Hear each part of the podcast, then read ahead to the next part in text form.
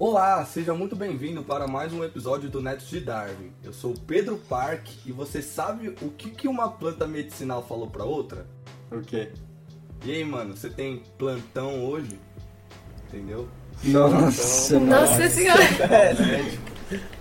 Meu Deus, essa foi ruim. Eu tristeza, falei velho. que era ruim, mano. Eu pensei falei que a minha era era pior, velho. Então, o nosso convidado de hoje, o Whindersson Nunes. Oi, eu sou o Nico Agulha e é muito doido pensar que a cura de qualquer doença pode estar na natureza. Pô, legal, Ah, foi legal. bonitinho, Fofinho, foi bonitinho. Boa, É, boa. hora. Legal. Gostei. Não é tão boa quanto a minha, mas é boa, velho. Fala galera, eu sou o Yuri. E se o bulbasauro é uma planta, ele é medicinal? É um sapo. sapo planta. É um sapo. O é um sapo ou uma planta? Oi, meu nome é Alê e eu adoro fumar uma lasanha e comer uma maconha. Ok. Não foi nada. Oi, eu sou a Gabriela Lisboa e a história das plantas medicinais é a história da própria humanidade. Boa. Boa! Boa. E eu sou a Maitê, e não, eu não estou aqui para te ensinar um chá milagroso para Covid. Ah, boa! Mas bem que podia, né?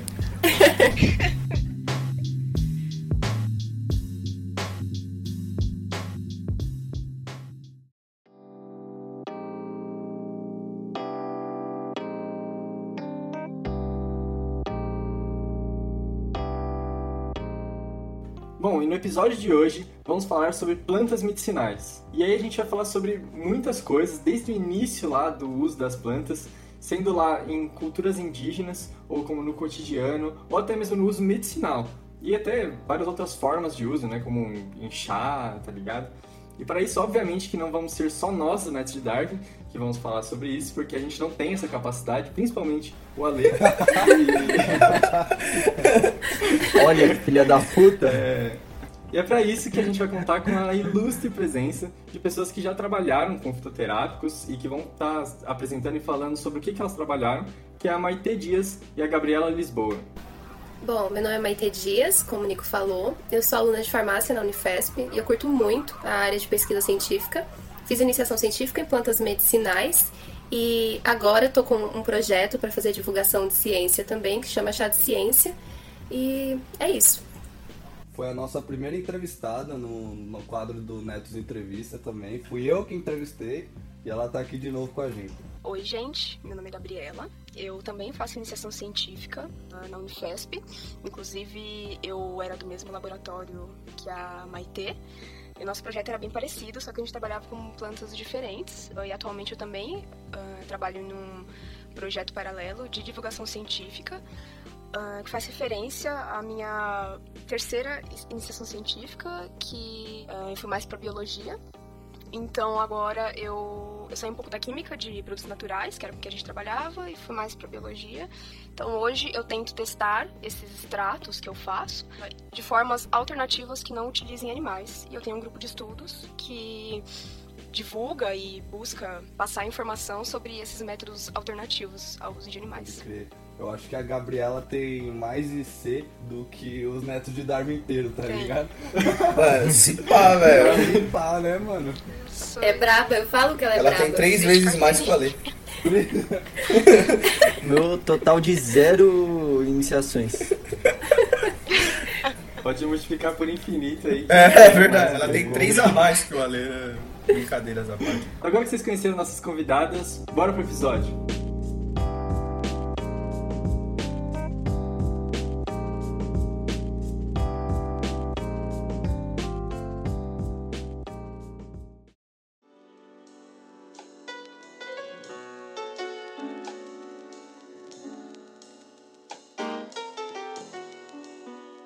Bom, então para começar esse episódio, é importante a gente trazer um paralelo aí de como que as plantas medicinais começaram a ser descobertas e usadas. E tudo isso começou basicamente de relatos casuais da população e de comunidades. Então isso desde usos de pessoas no cotidiano, né, como sua avó pegando e falando, ah, esse chá aqui ele melhora, sei lá, dor no pé, tá ligado? Um exemplo fictício, mas a gente vê que esse uso ele usado até para um uso não científico, digamos assim, né? Um uso que ele não tem uma base científica, mas sim é, da população ir descobrindo as ações e efeitos das plantas, como também acontece em tribos indígenas, né? E em várias outras culturas. Isso que é algo que chega a ser estudado só depois, né? Pelos etnobotânicos, que eles vão lá e vão, vão trazer tudo isso que é estudado pelas outras culturas, né, pela comunidade ou pelas culturas indígenas, né, pelas tribos indígenas, eles vão estar tá observando os usos que essas pessoas fazem e vão estar tá trazendo para o meio científico. E mano, as plantas medicinais é algo muito da hora de ser falado, porque é uma coisa que está presente muito no nosso dia a dia e a gente acaba nem reparando que tá, né? Como por exemplo, esses dias eu fiquei pensando nas grandes navegações que faziam de navio, né?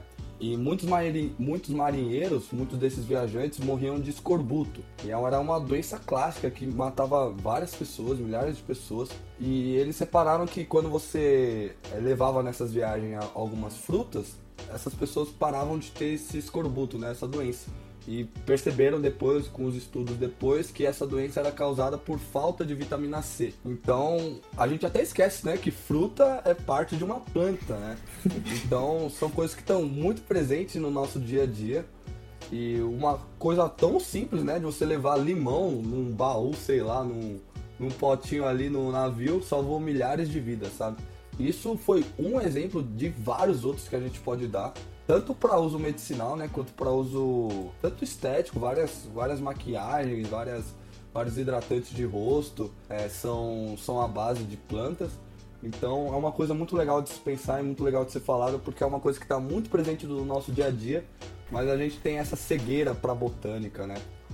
Sim, mano, demais. Quer mais que o bolo, tanto de vida que salva? Outro dia acordei numa ressaca, se não é o boldo, velho. Tava morrendo até hoje, velho. Isso é louco. Aí, até conversando um pouco antes aqui, já parece que existe sim comprovação, né? Que tem um efeito medicinal aí pro, pra esses alívios mesmo, do estômago e tudo. Então, assim, é, também, desde que eu me lembro por gente, as pessoas, é, quando tá assim de ressaca, bebeu demais, pega, oh, toma um chá de boldo, né? Que alivia, ou então tá com uma dor de estômago. É o que o Nico tava falando, aquele remédio da avó, né? Não, faz um chazinho de boldo. Sim. Que é ruim demais, velho. É horrível, mas melhora. Sim. Você tá com dor de garganta, faz chá de gengibre, um dos negócios Sim. assim. É, e é, é interessante pensar que, tipo assim, se a gente for pensar em como começa a você entender por que usar aquela planta, tá ligado? Como é que eu vou saber que, tipo assim, ah, vou passar babosa no cabelo, tá ligado? Tipo, né? pra melhorar meu cabelo, tá ligado? Então, tipo, começa justamente desses relatos casuais, assim, seja como por exemplo o Yuri tava falando do chá de boldo, sabe? Tipo, ah, como começou isso, sabe? Alguém tomou e falou, putz, fiquei suave depois de tomar um chá de boldo. é, então, o bagulho foi tipo um teste, tá ligado? Falei assim, mano, foda-se, vou tomar essa fita aqui e vou ver qual é que é, tá ligado? Sim, é tipo a fita do escorbuto que eu tava falando. Eu acho que. Eu não cheguei a estudar a fundo sobre isso, mas eu acho que dificilmente as pessoas daquela época sabiam que o escorbuto era causado por falta de vitamina C e a vitamina C era encontrada nas frutas, tá ligado? Em alguma das frutas. Com certeza eu não sabia, senão eu nunca tinha morrido de escorbuto, né? Mas assim, é. É muito interessante a hora. Eu fico imaginando a hora que eles perceberam, sabe? Mano, tá comendo isso aí ninguém tá morrendo, sabe? O que será que a pessoa pensa? Vamos sempre comer. Eu, eu acho que, na verdade, a gente acha que é uma busca ao acaso porque a gente não. Hoje a gente tem muitos métodos, né? A gente tem muita técnica desenvolvida e muito ainda para desenvolver. Então a gente vê dessa forma metódica, mas o método deles, que é, a gente usa até hoje, né? Principalmente em países que não tem. que a cultura tradicional ainda impera, né? Que não, não participou tanto assim. A globalização ainda não, não chegou tão forte, digamos. É, a gente tem uma tradição oral Sim. muito forte, né? E a tradição oral, ela isso a gente né, das culturas humanas é um fator muito importante, né, de, de sobrevivência, de daquela cultura mesmo. Então, é, é, que a gente vai falar depois da zoofarmacognosia, né? Que seria o início de como o ser humano começou a uhum. pensar, pô, eu acho que aquela planta ou aquele animal, aquele mineral tem um efeito, mas Uh, desde a primeira pessoa que fez essa observação do comportamento do animal até hoje, teve toda uma tradição oral que percorreu essa cultura, né? Então não foi assim, parece ao acaso, Sim, né? Mas olha quantas espécies a gente tem. Ainda mais se a gente pensar, vai, na biodiversidade do Brasil. É, não tem como a gente testar tudo e as pessoas, sei lá, morrerem e aí, ah, se morreu, então essa planta isso aqui é venenosa. Uhum. Não. É, é passado de geração para geração. E, e, começou com os animais, né? Assim, não que não tenha existido o uhum. acaso, existiu, mas ele não foi, acho que, tão predominante, né? A, a, a, passagem pela tradição oral, eu acredito que ela tenha sido. A gente tem isso até hoje, né? E sobrevive até hoje. Aonde sobrevive. Com certeza. Posso fazer uma pergunta? O que é tradição oral? É a passagem de pai para filho, de falar. Boca a boca, né? O, a é. conversação. Ah, pode crer. Isso. Essa questão da avó falar que é bom pro seu pai, seu pai fala para você, você vai falar pro seu filho e assim vai indo, né? Isso. né? Vai passando de geração para geração aí. Eu tava achando que era, tipo assim, colocar na boca o. Puta tipo que pariu. Você tá falando sério? Não, não sei. Aí, é, aí é o que ela falou, né? Tipo, vamos ver. É venenoso, ah, come aí, se morreu, vai. É.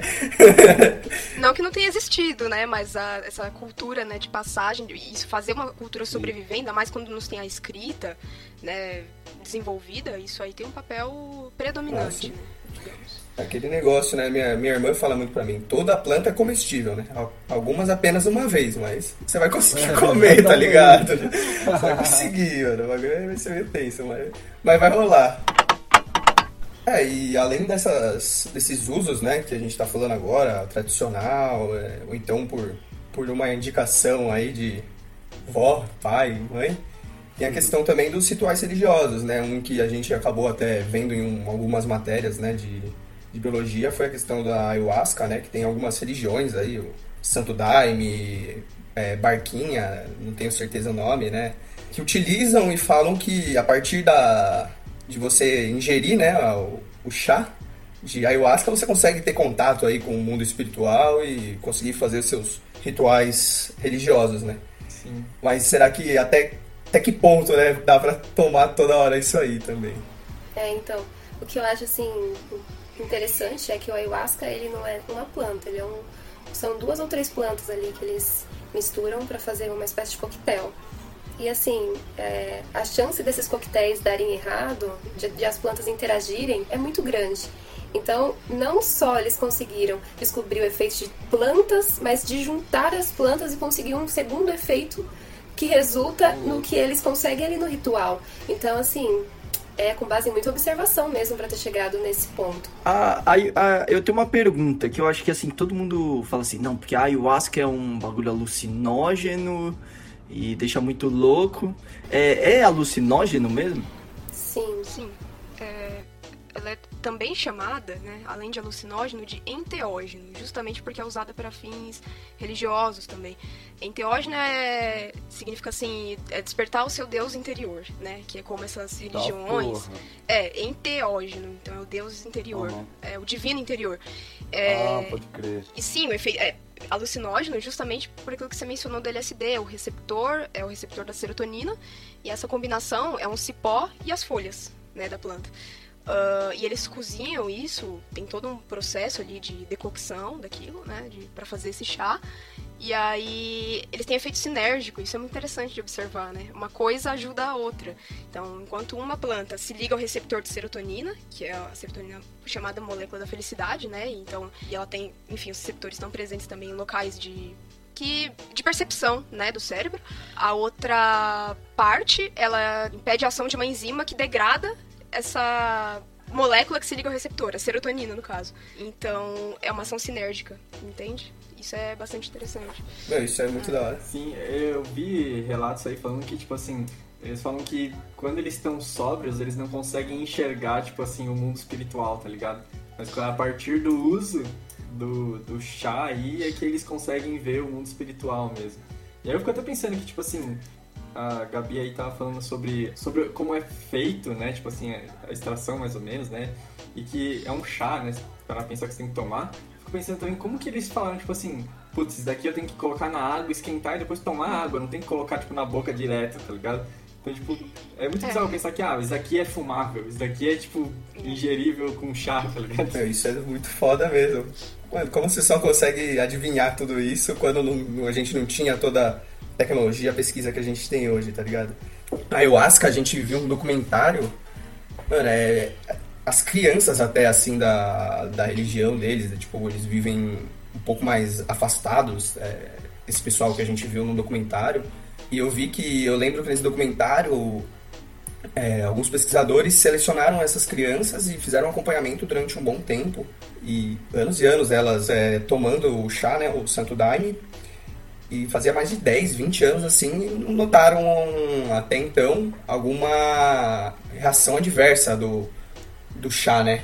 Porque é tratado como uma droga, mas até então não tinha notado, mas era uma pesquisa ainda poucas pessoas, então não era assim extremamente. É, tipo assim, não é um.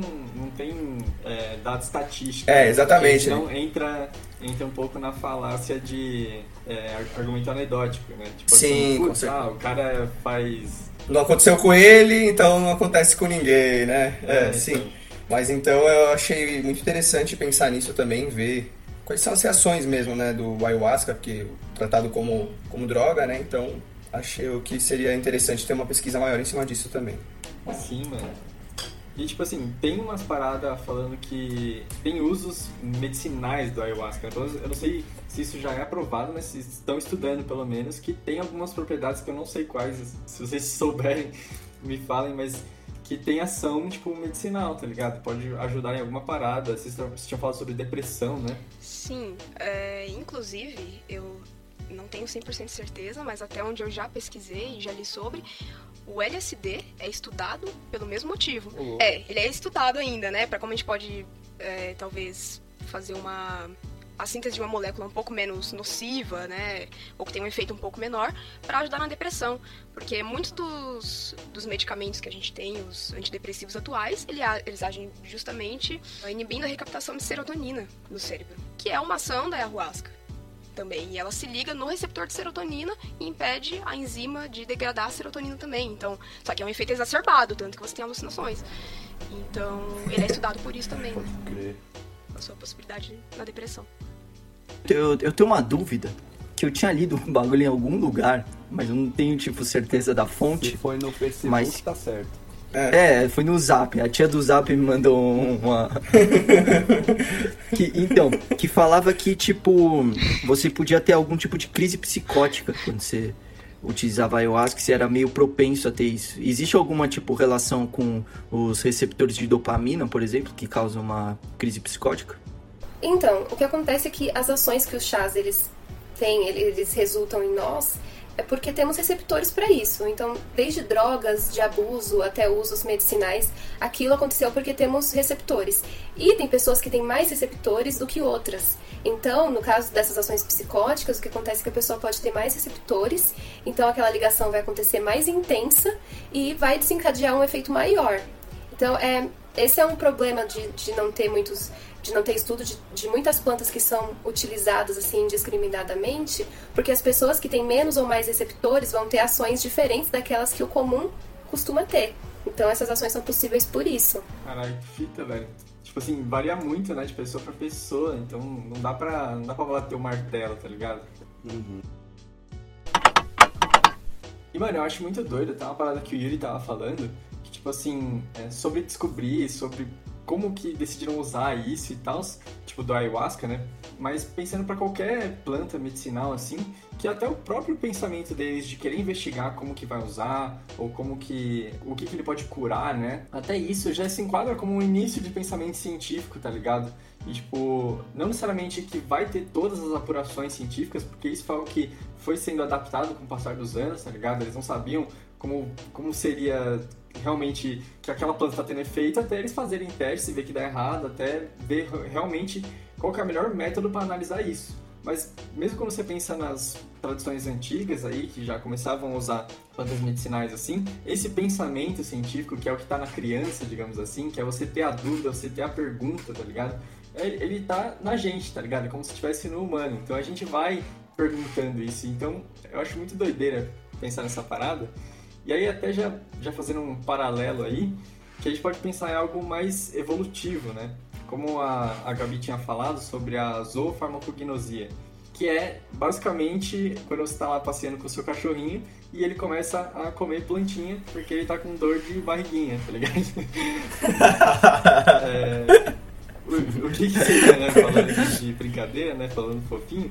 Mas é pensar que, tipo assim, os próprios animais, não necessariamente a gente pensando só no humano e no pensamento científico, os próprios animais, eles já tinham essa, essa, essa ação meio que instintiva, né? Não sei se pode dizer que é propriamente dito instintivo, mas de, de começar a se automedicar, tá ligado? E aí você pensa, porra, como que isso surgiu, sabe? Eu acho muito doideira pensar nisso. E até que, tipo, a Gabi tinha falado do, da tradição oral, né? Que eu até sou burro e não sabia o que, que era. Mas é difícil pensar na, na tradição oral aí de um, de um. de uma aranha, tá ligado? Sei lá, de um. de um cachorro. Ah, então, não, só para dar alguns exemplos muito interessantes sobre a zoofarmacognosia, é, não só um cachorro, mas diversas espécies de, de macaco, é, abelha. Abelha a gente conhece muito por causa do própolis, né, que é um derivado do mel. E eu sempre ouvi que própolis tinha ação é, antibacteriana. Então, várias, vários outros animais já fazem uso de plantas assim. Para quem não sabe, o, o mel é, ele é proveniente a partir do néctar, né? Do, das plantas. tá, achei que você ia falar que é a abelha que faz o mel. Eu ia falar, cara, não, a abelha é planta. Não, não, não. O moleque é brabo. É. Viu no artigo. É. Diversas espécies de animais, até insetos, até vertebrados, invertebrados, utilizam plantas para se automedicar, né? E eu acho que é muito interessante quando a gente fala sobre isso. A gente poderia fazer um episódio sobre esse tema, que é o comportamento animal, né? Então, muitos comportamentos animais, eles são inatos, né? Quando você é, já nasce sabendo, pode ser tanto genético, e existem muitas formas para testar isso. Por exemplo, tem espécies de passarinhos que são criadas isoladas de todos os outros passarinhos, nunca ouviu um canto de um outro passarinho, mas ele sabe qual que é o canto da espécie dele, tá ligado? Então, tipo assim, como que ele sabia o canto se ele nunca entrou em contato com esse canto, ele nunca ouviu, né? Então, dá para se dizer que é um comportamento inato, mas existem muitos comportamentos que são aprendidos também, né? A gente tem que tomar bastante cuidado quando a gente vai falar de animal, como que ele aprendeu, é, o porquê do animal ter aprendido, porque essas coisas de refletir, né, de ter, de pensar, é uma característica do Homo sapiens, né, exclusiva nossa. Então, tipo, é complicado falar que um cachorrinho pensou que aquela planta vai ajudar ele e aí ele começou a pensar nisso. Isso foi um conhecimento, uma coisa que ele pensou. Eu acredito que pode ser tanto um comportamento animal e comportamento animal, como o Richard Dawkins fala no livro dele. Na verdade é o, o Harari no livro do Sapiens. comportamento animal é simplesmente sinapses, vontades, são hormônios que estão te levando a fazer aquilo. Então a gente tem esse lado, essa visão mais humanizada, né, sobre esses comportamentos. Mas quando eu penso nesses animais, eu penso que é algo mais assim genético, um comportamento animal que foi selecionado e os indivíduos que tinham essa aptidão acabaram sobrevivendo, deixando mais descendentes e assim aconteceu a história mais linda da Terra, que é a evolução. Sabe uma coisa que eu lembrei? É, teve uma aula que a gente teve de toxicologia que a professora explicou assim que ratoeira não dá certo para muitos ratos. Se você tiver, sei lá, cinco ratos na sua casa, você vai pegar dois. Porque o primeiro rato ele vai lá e ele se machuca e morre. O segundo pode ser que faça o mesmo, mas os outros observam e não fazem, não vão mais naquela uhum. ratoeira, porque eles já entenderam que aquilo mata. Eu imagino que com as plantas eles foram comendo ali, porque era o que tinha. E a curiosidade que todos nós temos, todas as espécies, fez com que eles comessem. Mas a observação de notar, olha, sobreviveu. É, isso os animais devem ter notado ao mesmo exemplo da ratoeira e disseminado esse uso de plantas que passou para a observação do homem e chegou até os dias de hoje. E uma coisa também que não só ingerem, não, não, por exemplo, o Nico deu exemplo que o cachorrinho vai lá, come a plantinha, vai fazer bem pra barriguinha, né? Só que. Só que assim como até vocês comentaram antes sobre a babosa que a gente passa na pele, né? Diversos tipos de maquiagens e hidratantes são a base de podem ser a base né, de babosa. Tem algumas espécies de aves que se esfregam também em folhas ou até mesmo em formigas, lesmas, e isso evita o parasitismo depois. Não sei o porquê, mas eu sei que existe isso. É sério. E, tipo, é o creme hidratante deles, né? É o creme de pena, tá ligado?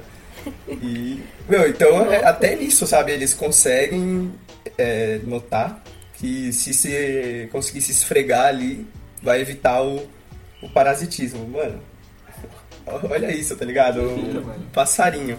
Provavelmente o primeiro passarinho esbarrou ali, nem queria ter se esfregado. O segundo olho falou, olha, e foi assim, né? Até hoje É, se então, esfregando. tipo, É, Eu sei que- É bem doideira de pensar qual que é a origem, né? Mas eu acredito que é tipo um comportamento que alguns tinham, outros não.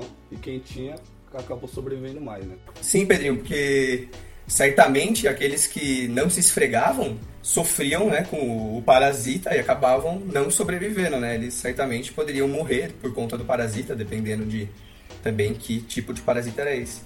E aquele que foi se esfregando na formiga, na planta, acabou sobrevivendo, né? Então, obviamente, né, a gente percebe que quem sobrevive deixa descendente, quem morre não.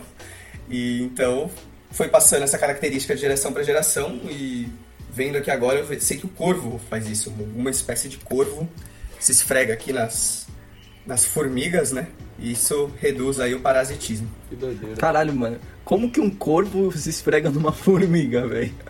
É, então ele tipo, ele tipo ele tromba assim nas formigas e as formigas tipo, ficam na pena dele aí depois ele fica se debatendo assim, tá ligado? Ah, eu acho... Caralho, Ah, não. fita. Mano, não tem aquele pássaro que se joga num bolo de formiga? Será que é isso? Tem, tem também, pode crer, velho. É, eu já- tinha visto isso. Caralho, os malucos é louco. É, mas eu achei muito, muito interessante que eu lembrei do exemplo que a Maite tava falando. Eu pensei naquela ideia de, tipo, sapo venenoso, tá ligado? Que ele é meio coloridão. Então, tipo assim, ah, o sapo que ele tem veneno na pele, ele é, tipo, sei lá, vermelho, tá ligado? E aí, como que provavelmente isso virou algo que não induz a predação, tá ligado? Provavelmente algum indivíduo comeu e, tipo assim, se fudeu, tá ligado? Morreu, ficou doente, sei lá. E pode ter servido como uma forma de aprendizado que aí os outros indivíduos que predavam sapos normalmente falam, putz, esse daqui que tem essa coloração estranha, eu acho melhor eu, tipo, evitar, tá ligado? E aí é, é aquela história que o Yuri tava falando, tá ligado? De, tipo assim, isso daí ter, pela seleção natural, sido selecionado. Mas então, Nico, essa questão do, do sapo que você tava falando, a gente até viu em aula, né? Isso foi fruto da evolução, né? Até pros sapos, é, certamente a predação diminuiu, né? O cara ia lá, engolia o sapo e morria, tá ligado? Ele falou, mano, quem via fala, "É, Melhor isso não, dá, né? tá ligado? Melhor não copiar aquele cara. É, então. E a coloração é bem, bem, assim, Forte, né? não posso afirmar, mas acho que é bem comum, assim, na natureza, esses animais de coloração muito forte, você mais ou menos ter medo, né? Você olha e fala, mano, acho que é fria, sabe? É. não vou chegar muito perto que, meu. E isso foi selecionado, né? E esse lance aí da coloração é tão, tão comum que tem algumas espécies que não são venenosas, que tem um comportamento de mimetismo, só pra fingir que são, tá ligado? Tipo a coral falsa que imita coral verdadeiro. Mano, você falando disso, velho. Desculpa, Nico, é que eu lembrei do, daquela aula que a professora, o professor mostrou um monte de coral. Aí falou, ah, qual que é a coral verdadeira qual que é a coral falsa? Aí eu falei, mano, aquela ali é mais falsa que nota de 3. Aí fui ver ela que era verdadeira, tá É ligado? verdade. Aí foi aí, Ale, você é um biólogo que já ia ir pro saco você tromba uma dessa, mano. Não, e a, e a fita que o, que o Ale falou, quando a gente tá falando isso, parece muito entender que aquela outra espécie de cobra começou a imitar a coloração da cobra venenosa pra ela ter essa vantagem. Só que, tipo, na verdade a cobra não imitou nada, né? Foi simplesmente uma, um outro indivíduo que começou a ter uma coloração mais parecida com a da venenosa, e aí essa começou a ser menos predada, justamente porque ela tinha colora- coloração parecida com aquela que era venenosa, né?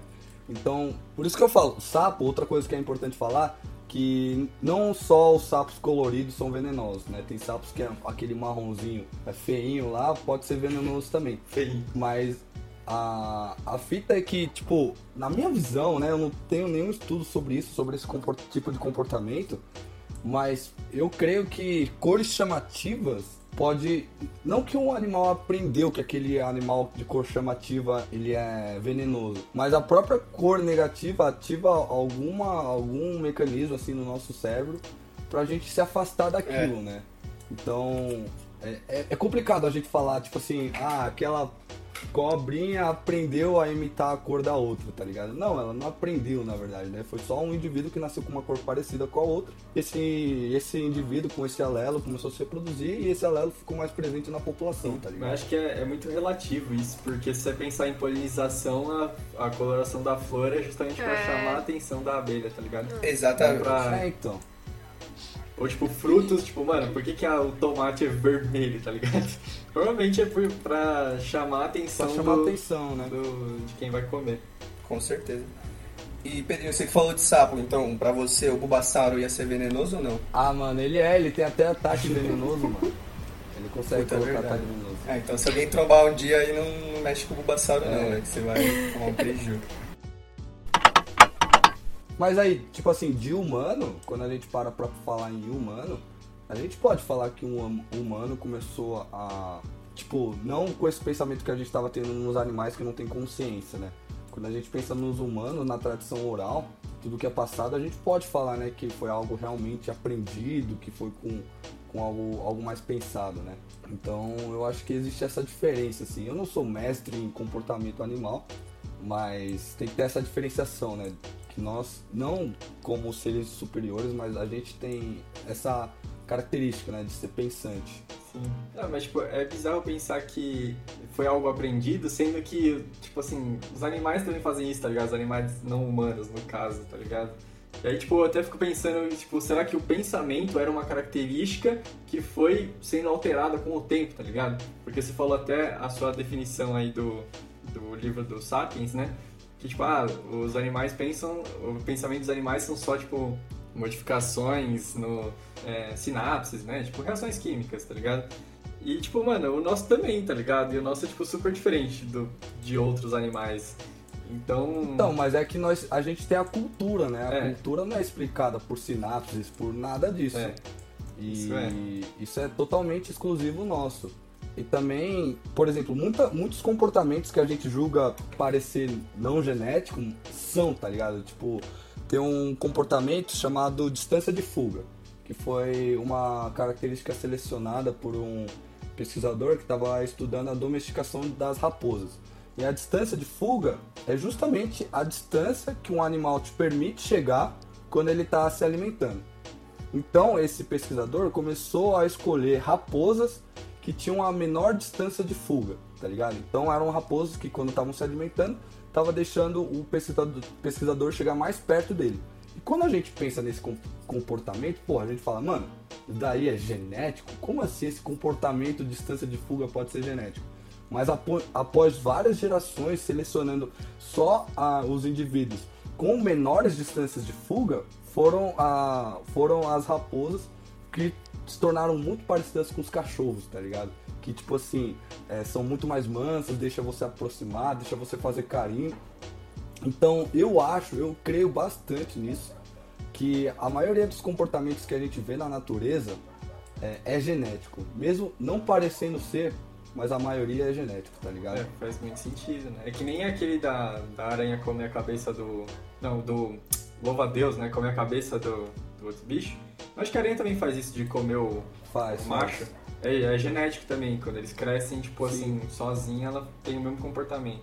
É, e tipo, mano, é um comportamento que, velho, como que a gente pode pensar que é um gênio que tá fazendo isso, tá O ligado? gene É pra doideira. comer a cabeça do macho. Tá? Exatamente. é doideira, é doideira, mas eu acredito que as possibilidades são enormes, tá ligado? Então a maioria dos comportamentos eu creio que seja genético e talvez os comportamentos de, se- de automedicação eu também acredito que seja algo genético também.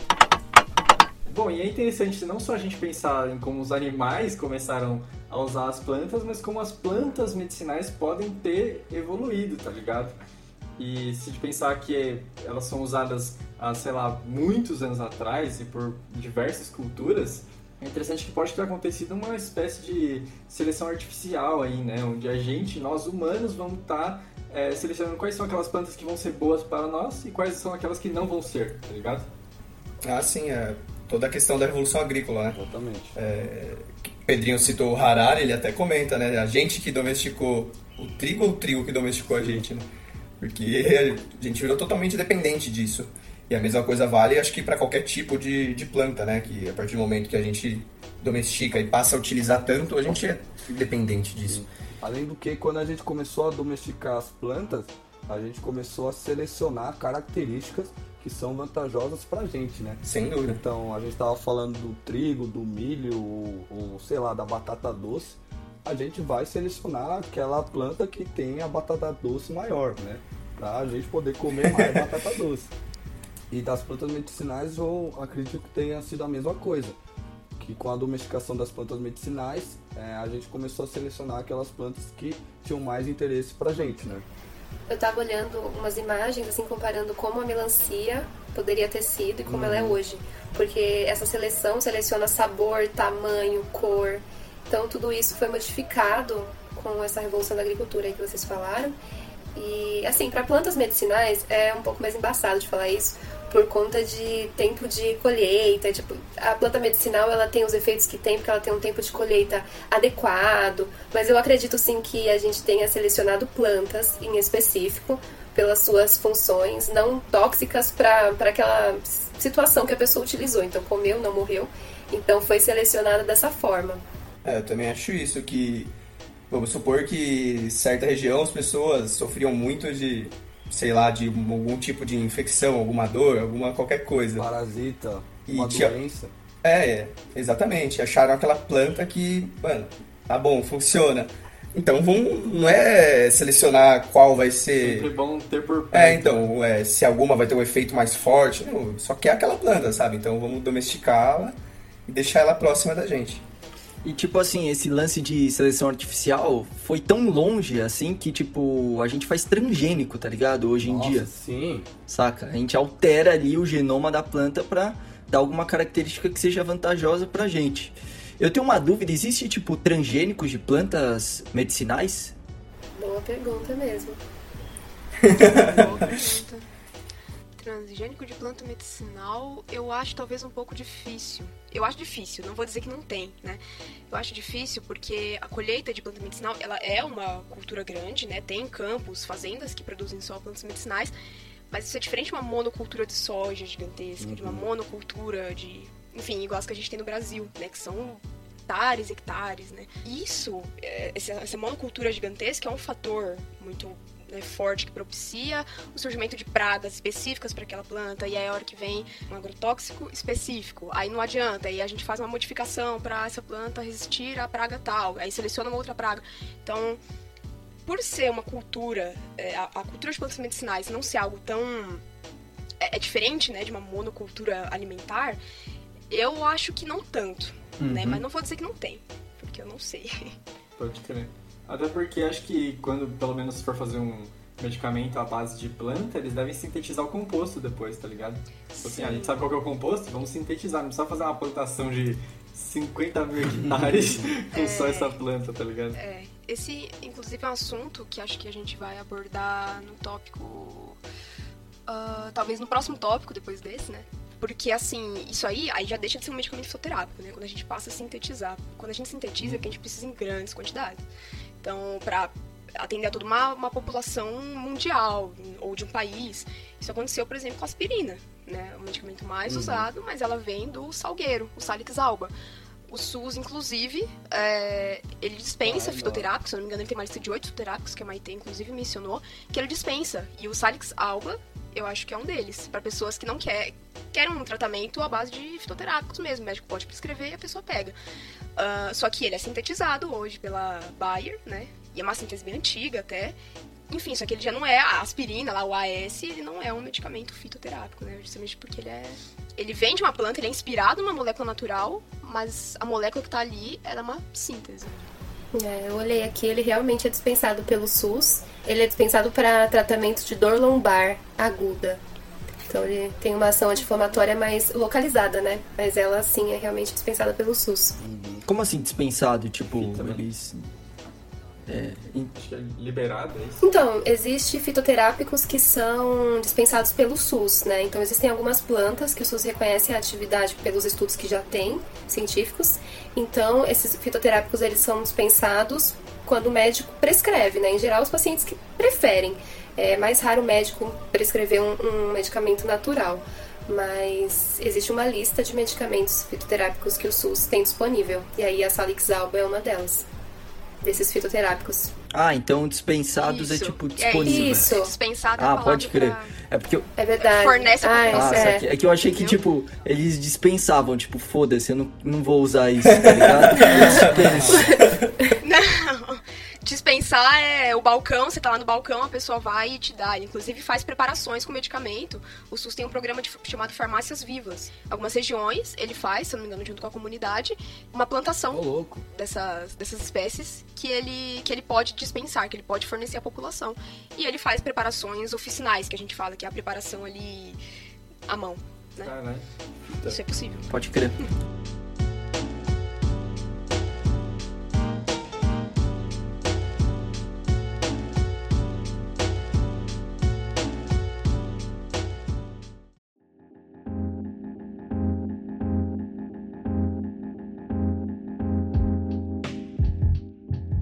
Bom, então agora que a gente já falou aí o biologuês, digamos assim, a gente pode começar a falar propriamente dito das plantas medicinais. E assim como a gente já estava começando a falar no bloco anterior, é interessante a gente pensar que tudo que a gente estava falando até agora, as plantas medicinais, elas são usadas, tipo assim, há 5 mil anos atrás já tinha indícios de uso de plantas medicinais, tá ligado?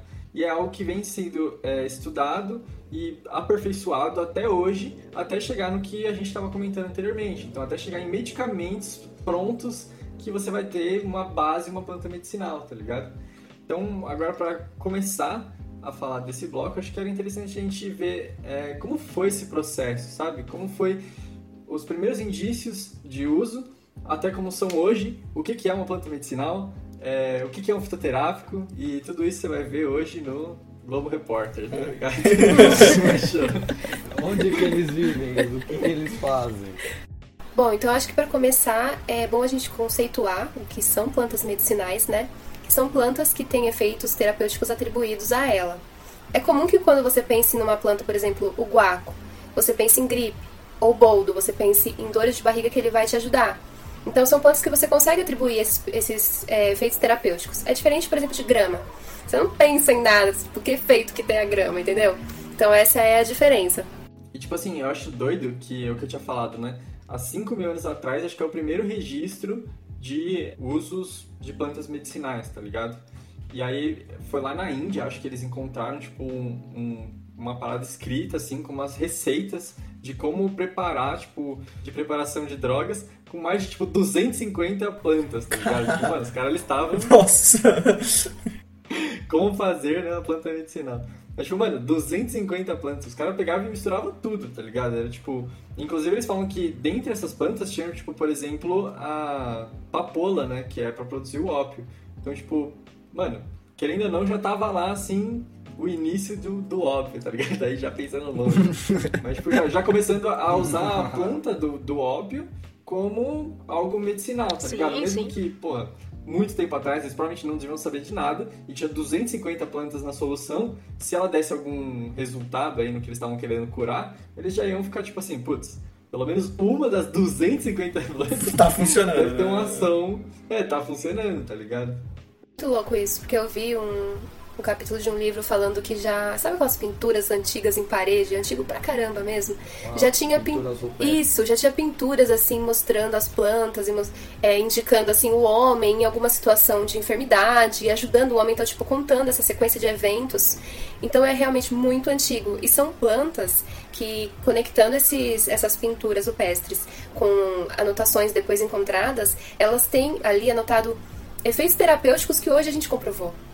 Então, realmente, a observação que os caras fizeram e todo o uso que foi feito, assim, passando de geração para geração, foi, assim, um baita gancho para a ciência, sabe? Uma investigação realmente boa, assim. Sim. É, porque é bizarro, tipo, até no que eu tava falando, eles, querendo ou não, apesar de ter muitas plantas nas receitas deles, dentre elas tinha o ópio, tá ligado? E o ópio que hoje em dia é feito não só pra preparar drogas, mas pra fazer a morfina, tá ligado? Que é um bagulho, tipo assim, muito utilizado. Então, é meio que falando isso que a Maite falou, né? Tipo, coisas que tiveram eficácia comprovada, tipo, no futuro. Mas existe alguma classificação assim entre as plantas medicinais ou é tipo, vamos dizer assim, é jogar tudo no mesmo barco? Ah, plantas medicinais. Você diz classificação terapêutica mesmo? Sim. Sim, sim. É, existem plantas para diversos fins, desde as antitumorais, que hoje são uma promessa terapêutica pra gente, até antimicrobianos, anti-inflamatórios. Tem planta para tudo, assim, no fim das contas, né? Usadas para tudo. Inclusive é muito sério isso. Existe uma farmacopeia é, feita pela Anvisa, que é um compêndio ali de plantas que eles mostram é, quanto de planta, quanto de água você precisa, quanto, é, qual a forma de fazer o chá para você conseguir o efeito e qual efeito é esse. Então a Anvisa ela reconhece que existe a medicina tradicional e que a população vai utilizar o chá. Então essa essa farmacopeia ela discrimina os usos de cada planta que tem a comprovação já feita. É, e a Anvisa também produz né, é, diversos documentos, entre eles a Farmacopeia, volume 2 de plantas medicinais, e também ela tem um memento fitoterápico. Né? O memento fitoterápico, ele nada mais é do que um, uma compilação dessas espécies que a gente já reconhece cientificamente que tem uma atividade, e por que que tem uma atividade, e ele junta ali informações para prescrição, então é para profissionais prescritores, médicos, uh, dentistas, veterinários, enfim, e fala lá qual que é a dose acima dessa dose, o que, que pode acontecer com o paciente, abaixo dela, enfim, você vai ter um efeito terapêutico. E, enfim, lá tem todas as informações já, que a gente já conseguiu pesquisar. É bem legal. Né? É muito foda mesmo. E eu acho é, interessante um pouco do que o Nico estava falando em relação à papoula, né? Que há muito tempo atrás já, já viram que ela tinha algum efeito, né? Tava pelo menos ali envolvida no meio, né? E sendo que hoje em dia, é, talvez naquela época as pessoas poderiam ser não inocentes, mas tinham menos o conhecimento sobre os efeitos que tem o ópio. E hoje meio que o pessoal fala, escuta a papoula e já meio que, mano, isso aí é complicado, sabe? Mesma coisa maconha, mano. Maconha não dá, sabe? E às vezes é porque por ignorância, né? ignorância no caso no sentido mesmo de a pessoa não saber, acaba tipo querendo deixar de lado uma coisa por falar que é uma droga, que vai fazer mal para a pessoa e no final tem um puto efeito bom, tá ligado? Que nem o CBD aí no caso da maconha, né? já é pesquisado diversos e diversos fins que ele pode ajudar, inclusive tem até remédio, um remédio que é, é aprovado pela, pela Anvisa, que é usado para pessoas com pessoas com esclerose múltipla, né? Ele ajuda na questão muscular. O único problema é que é muito caro, né? Acho que uma caixa desse remédio é mais de 3 mil reais. Então, é louco, isso é, mas também acho que é por conta de ter pouca pesquisa, a demanda Aí também em relação à pesquisa é muito baixa, né? As pessoas não correm muito atrás, então o pouco que tem vai ser muito caro, né? Então acho que é, é muito foda cada vez mais a gente ir pesquisando isso e deixar um pouco essa discriminação de lado, porque olha aí, já temos a papoula, já temos agora a maconha, então tipo, não é porque é utilizado a fim de entorpecente que vai ser totalmente descartável, né? Então, eu acho que o Brasil, em específico, assim, lida com um, desbalanço, um descompasso muito grande, um desequilíbrio mesmo. Porque, por um lado, a gente tem uma flora muito rica, mesmo com todo, com todo o desmatamento, ainda é muito rica. E, por outro lado, a gente tem um tabu que impede que a gente reconheça efeitos da maconha, por exemplo, e uma falta de estudo então, os estudos, eles existem no Brasil, só que eles são convertidos para moléculas sintéticas, por exemplo. Então, é um dinheiro enorme que é gastado nisso. E estudo em algo que a gente já tem uma, uma, um certo conhecimento, sabe? Um, um, caminho a seguir, às vezes não fazem. Então, é por conta disso que a gente às vezes perde de, de utilizar plantas que têm ações tão benéficas pra gente. Pode crer. É, vocês falaram da maconha, né, e do CBD. É, existe alguma alguma ação terapêutica do THC? Sim. Ele tem uma ação hoje, né, com estudos, a gente está tentando se não se livrar, né, mas diminuir um pouco esse todo esse conservadorismo, esse tabu que que rodeia, né, a cannabis, e sim, já tem estudos que, inclusive aqui no Brasil, se eu não me engano, que comprovam que o THC com o CBD eles têm um efeito sinérgico. Hum. Né? Então não é só o CBD. Para alguns casos, tudo depende do caso e da, ah, né, da condição da pessoa. Mas sim, o THC já, a gente já viu que tem um efeito sinérgico interessante. Então, mais um desafio Não, ainda é, pra gente. E tem toda a questão também de ter tanto dinheiro investido nesse tipo de pesquisa, né? Então vai um pouco aqui no Brasil, no caso, né? Então vai a passos mais curtos aí. Mas acho que aos poucos vai descobrindo. Só que no caso da maconha é o THC que dá o barato ou é outra. É o THC, né? Só que Isso, por isso ele é tão, assim, ele é tão cercado de tabu e as pessoas não querem reconhecer que ele tem um efeito terapêutico. Aí é que a gente não, não é que a gente não entende, a gente entende, mas ah, em alguns casos, em algumas plantas, a gente tenta negar que, na verdade, uma planta, isso para medicamento sintético também é válido, uma planta pro, do medicamento para droga, ele é a mesma coisa, né? sim. Tudo vai depender da dose, já dizia Paracelso, né? Tudo depende da dose e da forma como você usa. Exato, era isso que eu ia comentar, né? A questão da concentração, né? Se você botar muito THC, você vai ficar loucão, né? Mas é saber, saber equilibrar tudo isso, eu acho que pode realmente aí ser uma coisa bem boa e útil pra gente. Então, aproveitando que você falou disso, eu tenho uma dúvida assim que eu acho que todo mundo tem, tá ligado? Que tipo assim, qual que é a diferença propriamente dita, assim, se eu pegar, por exemplo, um medicamento fitoterápico que você, sei lá, tem é, 0,2 miligramas de alguma substância e pegar um, um medicamento sintético que tem essas, essa mesma concentração dessa substância. Essa, é, eu acho que eu entendi. É só mudando. É, a, a grande, o, o ponto é, a grande diferença entre o fitoterápico e o, e o medicamento, digamos assim, tradicional, é só a concentração? Então, é que quando você fala medicamento tradicional, dá a impressão que é o tradicional da, da, da cultura, tradicional da tribo, entende? Ah, não, não, não, desculpa, Tá. desculpa. Da, da medicina, da medicina, o sintético mesmo, o louco. Tá. A, a diferença é mais que o fitoterápico vai ser vegetal, né? Porque com relação a, a efeito, se ele foi um medicamento registrado pela Anvisa, ele vai gerar o efeito que ele foi projetado para gerar, sabe? Então a diferença entre o sintético e o fitoterápico é só que o fitoterápico vai ser advindo de uma planta e que ele também não vai concentrar apenas uma molécula. Sim. Então ele concentra ali um, um composto de moléculas, porque em plantas medicinais não é uma, um- uma substância que faz um efeito, mas é um fitocomplexo. Então a interação de várias substâncias consegue aquele efeito. Então é por isso que o fitoterápico ele não vai concentrar um- uma, um princípio ativo só, ele concentra mais de uma substância. Eu não sei se ficou claro, porque eu falei muito farmaceuticamente. Não, Tá não, tranquilo. ficou, ficou, tá suave. É, quando a gente isola um. Isso é exatamente o que você falou. Tem efeito sinérgico, muitas vezes da matriz que veio daquela planta. Então, um extrato sempre tem mais de uma coisa, né? Que é o que está presente no medicamento fitoterápico. É, e quando você isola. Pode ser que você perca alguma atividade ou uma especificidade da atividade. Enfim, pode ser que isolando você, se você quiser fazer um medicamento mais concentrado naquela molécula que veio daquela planta, aí o efeito pode ser maior também, né? E quando no extrato ele tá em pouquíssimas quantidades. Normalmente essas, essas moléculas que têm um efeito medicinal, né? Eles têm pouquíssimas quantidades na planta, né? Então quando a gente isola, normalmente a nossa ideia é justamente concentrar para ter bastante daquele, daquele princípio ativo para ter um efeito significativo, né? Naquela patologia daquela pessoa. Pode crer. Pode crer. É, imagino que, tipo assim, nos fitoterápicos vai ter, tipo, uma concentração, sei lá, 1 miligrama, não sei. Tipo, um remédio tem, tipo, 900 miligramas, né? É que nem aquele remédio, quase um quilo. É, com relação à con- con- concentração, assim, quantidade, eu não, não sei muito. Eu sei que na planta, como a Gabi falou, realmente é, essas substâncias elas estão assim na quantidade muito pequena. Mas agora no fitoterápico eu não sei se, se eles isolam o suficiente ou se realmente a, quantidade é menor que no sintético. É, isso é padronizado, né, normalmente. Então, que nem se você pega a bula de medicamento fitoterápico, tem que estar lá.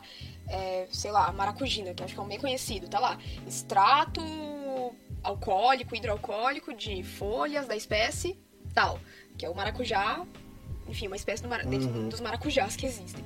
E é, extrato alcoólico padronizado em tantos por cento de flavonoide, que é o, aquele flavonoide específico que tem a ação calmante do maracujá. Se eu não me engano, é a vitexina. Então eles padronizam aquilo, porque um medicamento ele tem um controle de qualidade, o fitoterápico e o sintético. Né? Para a Anvisa aprovar, você tem que é, ter certeza de que em todo lote de maracujina, que é o exemplo aqui dado, vai ter, sei lá, 2% daquele flavonoide que faz ação. É padronizado. Ah, isso é, isso é muito importante falar, né? Que, tipo, sei lá, a pessoa não vai na farmácia comprar uma maracujina, aí vai ter um efeito, ela vai outro dia comprar outra e vai ser um bagulho ou mais fraco ou mais forte, né? É, isso entra muito na questão de uma diferença do tipo de um medicamento, de um fitoterápico e de um chá, né? Num chá você não tem um controle de quanto de concentração de, um, de uma tal substância vai estar naquela bebida que você está bebendo, né? Porque é importante falar que, tipo, é isso que o Parque tava falando, né? É, você não vai ter as concentrações certinhas do que, que tem no chá, tá ligado? Enquanto que qual que é a diferença, né, do chá pro medicamento? O chá ele é visto como um alimento, tá ligado? Ele não é visto, apesar de poder ter o chá de boldo, sei lá, que vai ter alguma propriedade da planta lá, que pode ser um efeito medicinal, ou chá ayahuasca, tá ligado? Apesar que não vende chá ayahuasca no, no Carrefour. é, de um fitoterápico, ou de tipo um fitomedicamento, que ele vai ter, tipo assim, as concentrações todas certinhas, como vocês estavam falando, que foi é, tudo elaborado para ser um medicamento, né? Então tem que ter aprovação da Anvisa para ser um medicamento. Agora, para ser um alimento, não precisa ter aprovação da Anvisa, tá ligado? É, inclusive, é, essa era uma problemática com a qual a gente, eu e a Maitê, né, a gente trabalhou bastante no nosso projeto lá no nosso laboratório, nossa iniciação científica, que era justamente pegar esses comprar esses, esses saquinhos de chá que vendem em lojas de produtos naturais e fazer testes diversos, testes que são estão constantes na farmacopeia, né? Então é tudo padronizado e ver o quão de acordo aquilo tá, né, com a farmacopeia que a gente tem. E assim, é uma diferença gritante, justamente porque não tem controle, né? Então, a, qual que é a, a, parte da, da planta, né, que, que tem o efeito? Ah, são as folhas. Você compra um saquinho e vê um monte de galho, e galho é só celulose, e a pessoa faz chá de galho, entende? Então, assim, depois Nossa. fala que não tem efeito. Entendi. Né? Não é vai complicado. ter mesmo efeito. Então a gente faz a contagem de matéria estranha no laboratório, tem que ficar pegando galho por galho, é um terror. E a gente pesa tudo isso e vê a porcentagem. Então, assim, Uh, se a farmacopeia, no caso, eu trabalhava com a carqueja amarga. Se a farmacopeia preconizava para ela 2% desse material estranho, o que eu calculei foi 35%. Uhum. Continha num saquinho. Então, assim, isso tem uma falta de controle de qualidade justamente porque é como alimento. A legislação para alimentos, ela é várzea, basicamente falando, só que para medicamento ela é muito rigorosa. E ninguém quer enfrentar uma legislação dessa para vender uma, uma uhum. plantinha para É aquilo, né? O que não mata engorda só. tá ligado? Ou não tem efeito. É, então. É, eu acho importante a gente falar que a Anvisa, ela agora está muito, muito falado, né, sobre os testes para comprovação de segurança e eficácia de, de uma vacina, por exemplo, mas para todos os medicamentos, sendo fitoterápico ou não, isso também é seguido. Então a Anvisa é muito criteriosa e faz os testes e revisa todo o estudo que foi feito ali para que seja aprovado. Então é uma responsabilidade muito grande aprovar algo que foi estudado e a Anvisa tem todo esse trabalho. Então, quando um fitoterápico ele é registrado, é porque a Anvisa enxergou que ali está tá bem discriminado como foi feito o estudo daquela planta. O estudo da planta não é só você ver se ela realmente tem atividade. É você saber se, beleza, ela tem uma ótima atividade, mas é segura, né? vai, vou tomar numa concentração tóxica. Então, será? Será que vale o efeito e a toxicidade eles são equivalentes ou não? Será que dá para eu ter um efeito legal com uma toxicidade baixa? Então, todos esses estudos, concentração microbiológica que tem ali naquele material, tudo isso a Anvisa vai analisar, vai reproduzir esses, esses testes de segurança e eficácia para poder aprovar algo que seja seguro para o nosso, nosso uso. Então já fica o gancho aí para tomem a vacina. é, exatamente. Boa. É, eu ia falar isso, mano. Pode confiar na Anvisa, tá tudo certo. Uh, vai se vacina aí, pô. Uh, tem. Ah, eu achei perfeito o que você falou, Maite. Eu só queria complementar que, tipo assim, a Anvisa ela não é um órgão burocrático. Então ela não é um bagulho, tipo, você conseguir passaporte, que é só burocracia, tá ligado? Que é tipo, você só tem que ter as coisas assinadas. Não, não é isso. A Anvisa é como a Maite falou, ela vai analisar todos os dados de novo, tá ligado? E isso é importante justamente para ter a transparência dos dados, né? Porque apesar da pesquisa acontecer em um laboratório, esses dados eles têm que estar disponibilizados para qualquer pessoa que ir lá e querer ver e calcular todas as estatísticas de novo, tem que estar disponibilizado para um órgão, que vai ser a Anvisa, que vai ser responsável por fazer todas essas análises. Sim, e não é porque a Anvisa aprovou a vacina da Coronavac que agora a Anvisa é comunista. Exatamente. nada a ver uma é, coisa com a outra, entendeu? Eu ia falar isso, não é nada político, sabe? Não é um deputado, um senador que trabalha lá, são cientistas, né? E acaba tendo muito isso, essa questão de politização agora, principalmente. Também um presidente aqui falou que mesmo se aprovasse a vacina, ele não ia tomar isso acaba passando, gerando um pouco de desconfiança, né, acerca da, da Anvisa, mas, porra, é são cientistas muito fodas que estão lá, não é qualquer um, sabe? Então é um órgão muito confiável. Não pode ficar, não escuta o que esse, esse louco tá falando aí, não. Pode tomar vacina que o bagulho é bom. saúde, No você máximo você vai virar um comunista. aí. Zoeira, Um zoeira. jacaré. Ou um jacaré. É, no máximo você verdade. não um jacaré, mas tudo Ou o certo. chip da Huawei. Vou implantar alguma coisa. Bom, então justamente por isso que a gente está falando da Anvisa é que a gente pode afirmar com toda a certeza que a fitoterapia e os medicamentos feitos à base de, de plantas medicinais, no caso, né, isso contém, como, explicar, como as meninas explicaram, né, contendo vários outros medicamentos das plantas também, eles não, não é uma pseudociência, né, apesar de passar muitas vezes essa sensação de fitoterapia, tá ligado? De, tipo, parecer um nome pseudocientífico, ela não é uma pseudociência, porque ela tem regulamentação pela Anvisa. Então, ela passa pelo método científico e depois tem um órgão governamental que ele vai estar lá vendo se, se realmente está tendo efeito, tá ligado? Se, se isso realmente é verídico.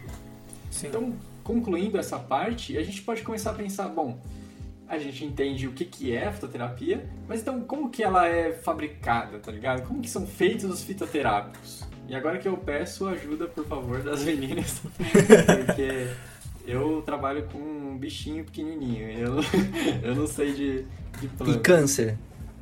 Bom, então eu acho que falar como são feitos os fitoterápicos engloba tudo que a gente falou até aqui, porque começa com uma simples investigação, então você conseguir estudos antigos ali que tenham mostrado efeitos daquela planta e você reproduzir esses estudos e começar a identificar as substâncias químicas responsáveis por aquelas ações. Vai fazendo investigação, vai fazendo estudos, começa a analisar a toxicidade da planta, concentração de micro-organismos presentes ali, até que você realmente consegue pegar todos esses estudos e, se você tiver sucesso, provar que realmente aquele efeito ele é conseguido numa concentração adequada para o uso humano. E aí você entrega para a Anvisa, que como nós falamos, vai fazer toda essa revisão e aprovar ou não. Mas é legal deixar claro que começa com toda essa investigação por tudo que a gente falou no começo, né? Que a medicina tradicional ela tem um grande peso no que a gente estuda no laboratório, porque é com base em muitos usos tradicionais que a gente começa a ter um norte de qual será a utilidade daquela planta, sabe? Vale lembrar também que um, um medicamento fitoterápico, né, vem na caixinha e tudo, como a gente compra, ele passa pelos mesmos estudos que um medicamento sintético que a gente conhece. Então, testes pré-clínicos, in vitro ali, desde a- todo aquele processo, ele é o mesmo, né, para medicamentos que precisam que duram anos de regulamentação também, aí depois testes clínicos em humanos, né? Tudo isso tem que acontecer para um medicamento fitoterápico também. Então, ele é seguro. etapas que, que demandam muito tempo, né? Tipo assim, isso daí se a gente tá pensando desde o que a Maite começou a falar até que a Gabi falou, é algo que deve demorar, assim, mais de 10 anos, tá ligado? Tipo, até você encontrar qual que é a planta, aí você, mano, entender qual que é a concentração certa, testar em, em célula, testar em animal, aí começa a testar em humano, fase 1, fase 2, fase 3, tá ligado? Então o bagulho, ele demanda muito tempo, muito esforço. Sabe uma coisa que eu queria falar? É que a gente falou muito aqui de fitoterápico, né? E dá a entender que é um medicamento vegetal ali que vai estar dentro de um recipiente você vai comprar e tudo mais. Só que existem em lojas de produtos naturais produtos, por exemplo, géis para dores, que não são regulados pela Anvisa. Então, atualmente ainda a gente lida com esse impasse. No laboratório, o nosso orientador ele, ele estuda ca- canela, canela de velho. Existem muitos géis de canela de velho para dor muscular e até hoje não tem registro de um produto que seja a base de canela de velho que realmente vá ajudar nas dores musculares. Então, assim, ajuda, ajuda e muito. Mas não tem uma regulamentação sobre isso ainda. Então, vale deixar claro que existem esses medicamentos sem registro em lojas pequenas, assim, de fabricantes de fabricação menor. Passa, inclusive, não sei se vocês já se depararam com isso, passa no metrô vendendo. As pessoas vendem no metrô. Eu ia falar Não, isso. eu velho. tava lembrando das Então, pomadinhas lá do metrô. Ah, sim. Meu, é a cara de. Inclusive, eles falam que é 10 vezes melhor que o doutorzinho. Então, É sério, cara. é, Tem ali no tem os trem, mesmos componentes, eu olhei uma vez, uma vez a minha mãe fez o desfavor de comprar isso, mas ela não sabia, então eu não briguei, nem falei nada, né? Mas ela comprou e jurava que queria passar e que funcionava. E ok, aí eu fui dar uma olhada lá e é, eu não tenho certeza, se eu não me engano, ele é registrado como cosmético. O controle de qualidade deve ser péssimo. Né? Ele não tem um controle de qualidade adequado para um, um gel, para dores, um anti-inflamatório, enfim. Ele tem ali junto com, a- com o extrato da planta, embora no, no tubinho ele não coloca a composição. do negócio. Só que você sente o cheiro, né? Quando você passa, assim, ele dá aquela ardência, ele tem o mesmo princípio desse doutorzinho em gel, que é os mesmos ativos, né? Que é a cânfora, o mentol, o salicilato de metila, que é o que dá aquela sensação de, de frescor. Entende? Tipo Então, assim, gelol, né, mano? gelol, exatamente. Pode crer. É, você falou de princípio ativo agora, até fiquei me perguntando aqui, tipo assim, a planta ela tem assim um princípio ativo, ela tem tipo vários princípios ativos. O que que o que, que qualquer molécula da planta pode ser um princípio ativo, tá ligado? Porque tipo assim, na maconha, o princípio ativo falam que é o THC, mas tipo assim, o princípio ativo não pode ser o canabio, o canabidiol, por exemplo. Depende do uso, né? Princípio ativo pra quê? Princípio ativo pra você ficar muito doido? É princípio ativo. Mas o efeito é esse. Princípio ati- princípio ativo pra você ah, auxiliar. Eh, eu sei que a cannabis é usada pra crianças com síndrome de Dravet, né? Que tem convulsões que né, a criança simplesmente morre, né? Então, depende, né? É, é, como a gente falou, tem efeito sinérgico dos dois. Pode ser que um só funcione? Sim. Pode ser que só os dois funcionem? Pode ser que só o outro funcione? Então, a planta, ela tem, que nem a Maite, o fitocomplexo. Pode ser que você precise de tudo. Então, se você pegar e isolar um único, sei lá, um flavonoide, que é uma classe de substâncias que as plantas produzem bastante, um único flavonoide, ele não vai ter efeito. Mas pode ser que só ele seja responsável pelo efeito, como por exemplo a vitexina do maracujá. É ela que faz o efeito, da, o efeito calmante, sedativo e ansiolítico, entende? Mas podia ser que não, pode ser que é- podia ser o caso de ser um fitocomplexo o responsável pelo efeito terapêutico, Pode, crer. Que fita. entendeu? Então, tipo assim, princípio ativo é como se fosse. Depende do que você tá falando, tá ligado? É tipo uma molécula que tem tal função, mas aí depende do que você tá falando. Sim. Por exemplo, medicamento serve para dor. Princípio ativo é a substância que está ali naquele medicamento que vai auxiliar na sua dor. Então, se você pensa num fitoterápico, você vai ter uma ou mais substâncias que vão auxiliar para o uso daquele fitoterápico. Então, se ele é feito para dor no joelho, o princípio ativo é a substância responsável ali que vai ajudar na sua dor no joelho. Mas a planta, a planta pode ter outros princípios ativos, como ela falou, porque aquela planta pode auxiliar também em febre. Aí ela vai ter um princípio ativo para isso, que vão ser as substâncias que ajudam nisso. Então tudo depende do, do caso, do que você quer melhorar ali, né? Pode crer. Aproveitando isso, é, eu sempre ouvi um negócio que eu queria tirar dúvida com vocês se é mito ou verdade. Dá o Que é. vamos ver, vamos ver. Lá vai. Que é se o, que o medicamento fitoterápico ele demora mais pra fazer efeito. Ah, eu acho que isso aí é dependente da concentração, né? É, porque quando a gente fala de fitoterápico, novamente é um extrato. ah, a matriz que tá ali junto, ou seja, todo o extrato que tá englobando aquele princípio ativo, aquele conjunto de princípios ativos, pode influenciar na absorção do princípio ativo. Quando ele chega lá no estômago, no intestino. Por isso que são feitos estudos é, farmacocinéticos, né? Enfim, de como esse, ele percorre o nosso corpo, nosso organismo a partir do momento que a gente ingere ou passa na pele.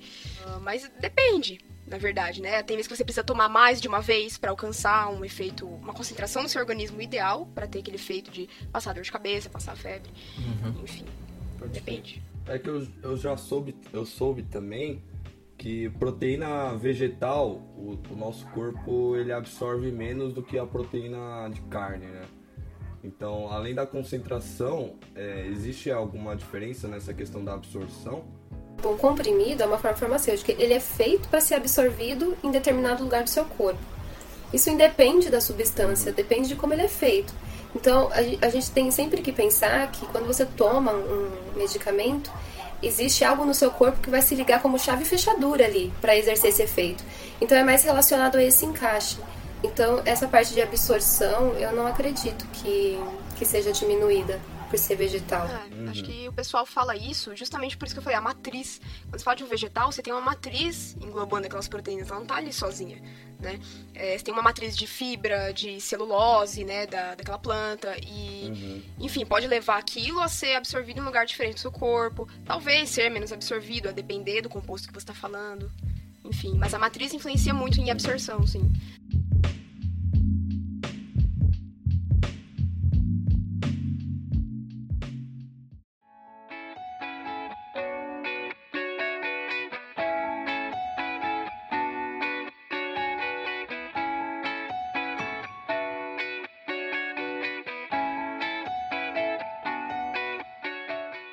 Nós já vimos e entendemos várias coisas sobre plantas medicinais e fitoterápicos, eu gostaria de enfatizar agora no nosso último bloco sobre a importância de plantas medicinais em geral, seja como uso de fitoterapia ou como é, medicamentos convencionais que têm como um princípio ativo é, de base vegetal.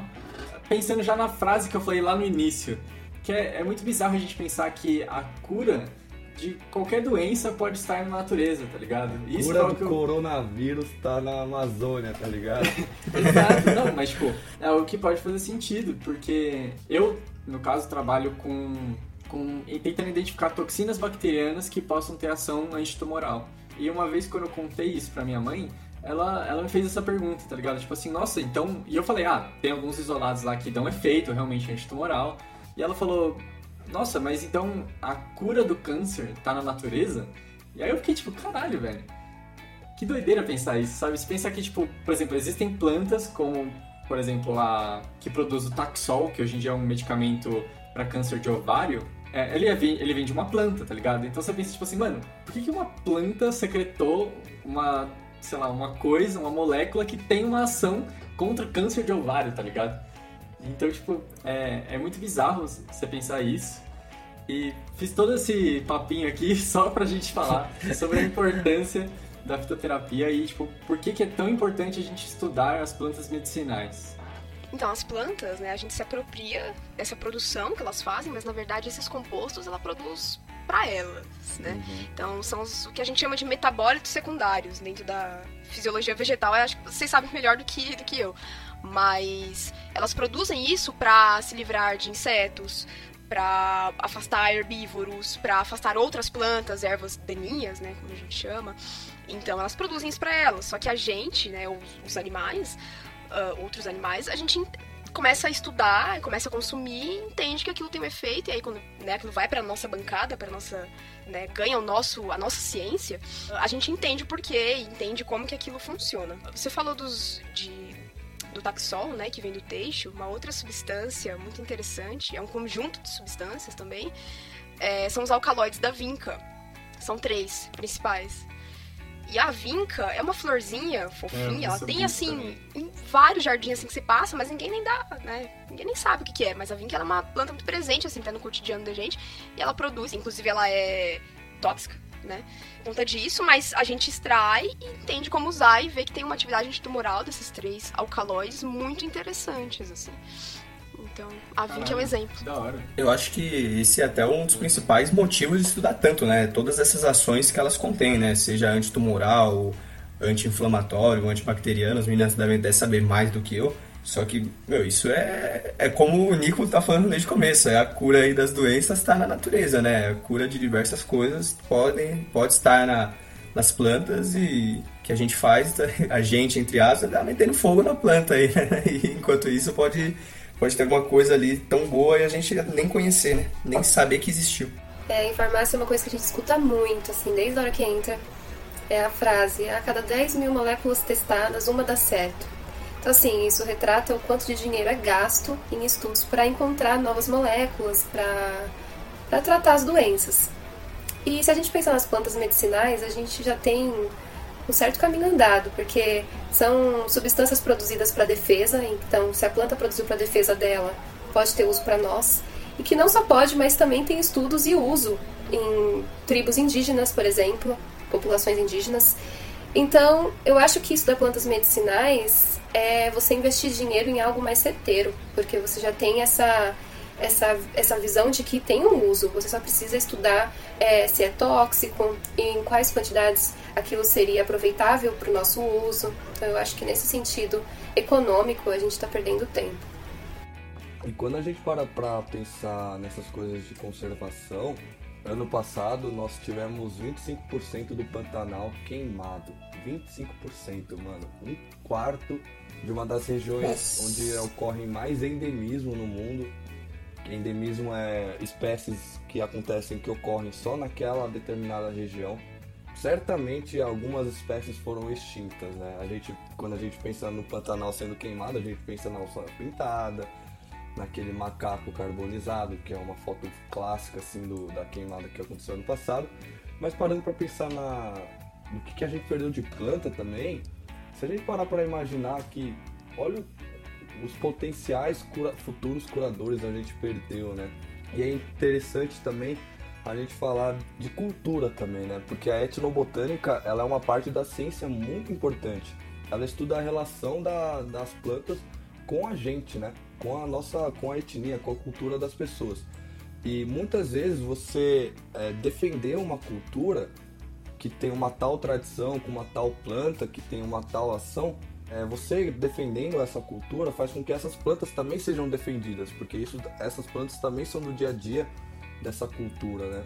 Então é uma discussão que a gente poderia levar horas para falar sobre a importância disso, do quanto a gente está perdendo, do quanto potencial a gente tem, a gente não aproveita, mas é aquilo, né? É, se, se, vocês querem escutar um episódio sobre ciência de base, eu recomendo um muito bom aí, de um podcast top, que se chama Netos de Darwin. Nem sei de onde veio esse nome, mas é um episódio nosso que a gente fala sobre a ciência de base. Tudo que a gente falou lá se resume a todas as áreas da, da ciência, sabe?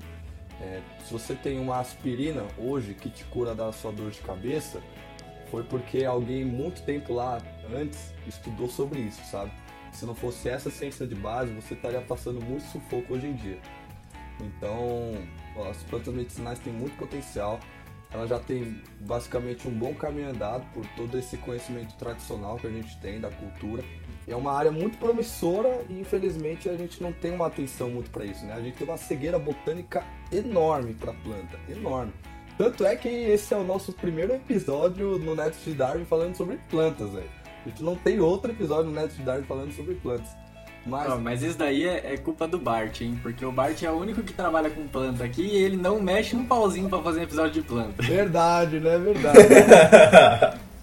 Esse cara lavando roupa suja no meio é, da gravação, é hein? e o cara nem tá aqui pra se defender. É. Acho que essas essa pauta da, das, da importância das plantas medicinais cai em muitas coisas, né? Conservação de conservação ecológica, né? Pensar também nas culturas que estão se perdendo por aí, a gente nem sabe o, o conhecimento que elas têm. Então é uma coisa realmente triste de, de pensar nessa parte que a gente está perdendo ou deixando de ganhar também, que é quase a mesma coisa. Sim, mano, foi o que o Agulha, eu acho que ele falou no, no episódio de Origem da Vida, não lembro se foi nesse, mas que tipo assim, mano, a molécula tá pronta, velho, na natureza, tá ligado? Tá pronta, mano. Se, imagina quanto tempo que a gente ia demorar para sintetizar aquele bagulho do zero, tá ligado? Nossa, eu não, sei nem, nem como, tem tá como, é, então. Tipo, mano, o bagulho tá pronto, velho. Como? Saca? É foda, mano. É foda. Sim, tanto que a natureza, ela serve como inspiração, né? Ela foi a primeira inspiração. A indústria farmacêutica tal como a gente conhece hoje, ela só foi surgir no século XX, né? E ela surgiu com essa síntese a partir, uhum. Inspirada em moléculas da natureza. Então, uh, e além, para além disso, né, estudar a etnobotânica, a etnofarmacologia, é manter uma cultura viva, é manter um povo vivo, um povo que faz parte da nossa matriz e que a gente não valoriza, que se a gente puder tacar fogo, a gente taca, né? É uma coisa doida, porque o maior consumidor de fitoterápicos do mundo é a Alemanha. Nossa. É a Alemanha. Que biodiversidade que tem a Alemanha? Ela tem, não vou falar que não, vou desprezar. Mas assim, perto do Brasil, perto da América do Sul, né? Que a gente não consome. Só pra fazer uma comparação, mano, o campus da USP, da aquela parte lá de árvore, tem mais biodiversidade ali do que quase toda a Europa, tá ligado? Então, mano, é. Exato. É muito absurdo, é muito absurdo o potencial que a gente tem, tá ligado? E a gente não sabe aproveitar. E os caras passando a boiada, né? Fala aí. É, então, é. ia comentar isso. Mano, porque é o que eu disse, a Amazônia, por exemplo, agora falando um pouco mais sobre ela, é tão grande, a gente não explorou tudo que tem lá. E o pessoal quer, tipo, derrubar para ganhar dinheiro com agronegócio, enquanto você poderia estar tá ganhando muito mais dinheiro, investindo muito, muito melhor em relação às plantas que tem lá, voltado à saúde, né? E, pô, isso ia ser muito melhor também para a humanidade, né? E muito legal o que a Gabi falou também, é, essa questão mais de biomimética, tem aí um podcast muito bom também, ah, fala, é? tem um é, episódio mano, falando eu ia disso. falar disso. É o episódio de ciência de base, inclusive. É, então, é muito bom falando isso e Chonetes de Darwin também. Brincadeiras à parte. Mas é, toda essa questão da ciência de base é aquilo também. A gente viu agora até no Covid, nessa pandemia, que tinha gente pesquisando um um monte de coisa, uns princípios ativos, e quando chegou agora, eles saíram até na frente da vacina. E enquanto muitas pessoas podem estar se perguntando, meu, por que, que vocês estão pesquisando sobre isso, sabe? É perca de tempo. E, velho, não é. Não é. Vai servir para alguma coisa, pode ter certeza. A gente até comentou que tem alguns professores nossos que pesquisam alguns insetos, alguns animais, assim, um pouco diferentes, assim, que as pessoas falam, meu, pra que, que você tá fazendo isso, sabe? Mas tudo tem um porquê, sabe? A ciência não é jogado ou vence, não é à toa. Tem um porquê. Às vezes pode não ter um- uma razão, um motivo imediato, né? Mas isso não quer dizer que no futuro não vá ter um propósito.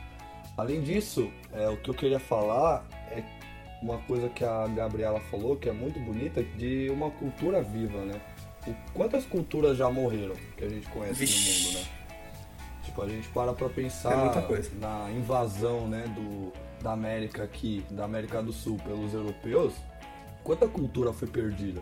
E quanto que a gente não sabe sobre isso? Tem até um tipo de linguagem, isso é muito interessante, cara, que eu fico triste de pensar nisso. Triste mesmo, mano. Que é uma forma de escrita a partir de nós numa corda. Eu não lembro qual- Caralho! eu não lembro qual, qual cultura fazia isso, mas essa cultura morreu, tá ligado? Não tem nenhum representante dela. E ninguém sabe como ler os nós da corda, tá ligado? E tipo, mano, foi uma coisa que a gente se perdeu, tá ligado? Então, imagina quanto conhecimento tra- tradicional que essa cultura tinha e se perdeu. E a gente nunca vai recuperar ela, tá ligado? Então, é, a cultura é o que nos, nos faz humanos, mano. A cultura é o que nos faz humanos. Se a gente não tem ela, mano, você entendeu? Nossa, agora foi profundo, ó. Imagina também tudo que tinha lá na biblioteca de Alexandria, né? Que o pessoal meteu fogo, porque fogo tinha muita coisa Nossa. importante ali e as pessoas não podiam ter acesso. Então, toma. Tacou fogo e, meu, imagina o que podia ter ali. Às vezes, poderia não ser hoje, a gente já pode ter descoberto, mas imagina, tipo, não dá pra saber, né? O que foi, foi perdido, então não tem como a gente saber. É a mesma coisa que eu comentei antes. Pode ter coisas aí na- nas florestas que estão pegando fogo que a gente nem conheceu, nem sabe o que foi. Às vezes podia servir para o câncer, podia servir para o Covid, podia servir para qualquer coisa, a gente nem sabe. A gente nem teve conhecimento daquilo, São- sabe? Isso é uma merda. São livros sendo queimados. Exatamente. Uma biblioteca sendo destruída. É. E uma coisa que é muito importante falar sobre os estudos das plantas medicinais é que, é que na hora de você conscientizar as pessoas sobre o uso de plantas, né? A gente tem que tomar muito cuidado porque tem plantas muito tóxicas, né? Eu sempre ouvi falar que a babosa que a gente citou aí, que é, serve para hidratante de cabelo, hidratante de rosto, muita gente faz chá de babosa. E chá de babosa é hepatotóxico, né? Que é tóxico pro seu fígado, né? Então a gente tem que ter muito cuidado e por isso que a gente está aqui fazendo um podcast sobre plantas medicinais para divulgar essa ciência, né? Então se você toma chá de babosa, toma cuidado. Aí, não é porque que a gente falou de planta aqui que vai sair comendo toda a planta também, né? Pelo amor de Deus. Então, vai tomando cuidado. É, realmente, a gente tem que ter um grande cuidado com as plantas medicinais, porque não é raro escutar a frase, ah, é natural, não vai fazer mal. E eu tenho, até na minha família, assim, eu luto com- contra isso, porque é comum que as pessoas queiram misturar as plantas e pensem, nossa, essa daqui vai me dar sono, essa aqui vai melhorar a minha gripe, essa aqui vai melhorar a minha, minha febre. Vou colocar todas num chá e vou tomar e amanhã eu vou acordar ótima. Tá bom. E é ruim isso, porque às vezes você mistura as plantas, pode ser que você, no, no, no pior dos casos, você realmente tem um efeito tóxico, porque elas podem interagir e gerar algum efeito bem ruim. E um cenário menos prejudicado, assim, mas que também não é legal, é que você não tenha nenhum efeito que você queria, porque a mistura das plantas é algo que não se tem tanto estudo. Então o ideal é que você tenha um consumo consciente, sabe? Busque fontes confiáveis, procure na Anvisa, que nem é, a farmacopeia, que é um, um. Se colocar farmacopeia de fitoterápicos Anvisa, você vai encontrar todas as plantas que, que têm comprovação do seu uso para fazer um chá correto. Então, sabe? E estimular a ciência também, para que mais plantas possam ser estudadas e que a gente possa encontrar esse, esse uso que não é prejudicial, as dosagens corretas. Então, eu acho que essa é a mensagem que eu deixo, assim. E traçando um paralelo com o episódio de falácias, né, o, o primeiro Netos Drops, tem um nome pra isso, que é apelo à natureza ou falácia naturalista, tá ligado? Que é quando você fala, "Ah, não, porque só porque é natural é bom, tá ligado? Mas não, não é real. Sabe o que é natural também? Posso falar? Cigarro, tabaco. É natural. Tá ligado? E não vai fazer mal não, não vai não, tá ligado? Mano, Só faz bem, só. é, só faz bem. Só. Tabaco é natural, mas nem por isso que não faz mal. É, mas tá aí os caras passam SBP no, no cigarro também. Tem até alcatrão no meio, né? O cigarro. O tabaco é natural, mas o que tem no resto O do cigarro, tabaco, no cigarro é uma desgraça. É, então, é, inclusive a gente não pode esquecer, ou melhor, é melhor que a gente saiba, né, que plantas, elas, justamente por terem uma ação terapêutica, elas induzem, né, elas induzem interaço- interações medicamentosas. Então, se você já toma um medicamento ah, sintético, que você faz um uso crônico para algum problema que você tem crônico, e você vai, ah, eu vou usar, por exemplo, um exemplo que eu conheço, né, hipérico, ou a erva de São João. Ela é usada para tratar a depressão leve. O hipérico, ele induz enzimas hepáticas, que metabolizam mais rápido. Então pode ser que você diminua o efeito do seu medicamento Nossa. que você toma, Caralho, velho. o medicamento Uau, anterior. Que doideira. Isso é um exemplo. É, não, Pois é, é. eu não tinha parado pra pensar nisso. Isso é foda, velho. Entende? Isso sem contar que plantas que, por exemplo, alteram a função, a função renal, enfim, tem diversos efeitos, né? E que a gente tem que tomar cuidado. É por isso que existem farmacopeias, a brasileira, ou, enfim, farmacopeias de diversos países. Por isso que existem compilados, compêndios, memento fitoterápico. É bom que a gente consulte e se mantenha consciente, né, desses Sim. problemas possíveis. aí. E levando para um lado mais biológico da evolução, a planta ela luta contra a herbivoria, tá ligado? Então, normal que a maioria das plantas cause um efeito assim nocivo para alguém que comeu ela, porque ela tá lutando para sobreviver. Isso é um mecanismo de defesa dela, né? Então, é um paralelo que agora que eu parei para pensar, né, falando um pouquinho de evolução, que a planta também tem que lutar contra essa herbivoria e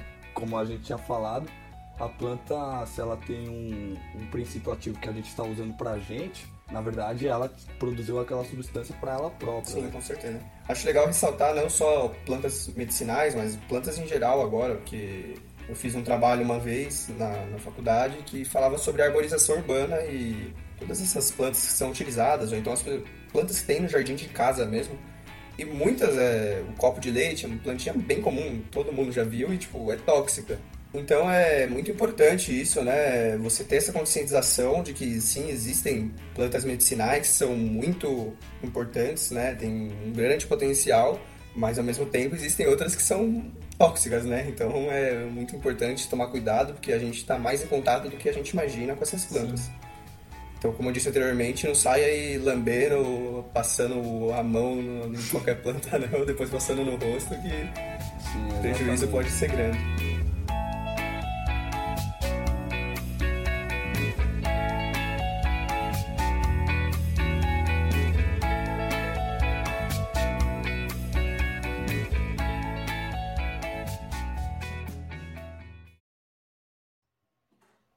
Rapaziada. Chegamos ao final de mais um episódio, nosso primeiro episódio de plantas. Então, também queria agradecer muito a presença da Gabriela e da Maite, que elas foram é, essenciais para esse episódio. E eu acho que ficou muito legal, pelo menos me agradou bastante. Espero que os ouvintes aí gostem bastante do, do episódio, porque eu acho que a gente conseguiu trazer um paralelo abordando todas as áreas, tanto histórico, cultural, até mais biológico, pensando na evolução, como também é, da farmacologia, tá ligado? Da farmácia em geral.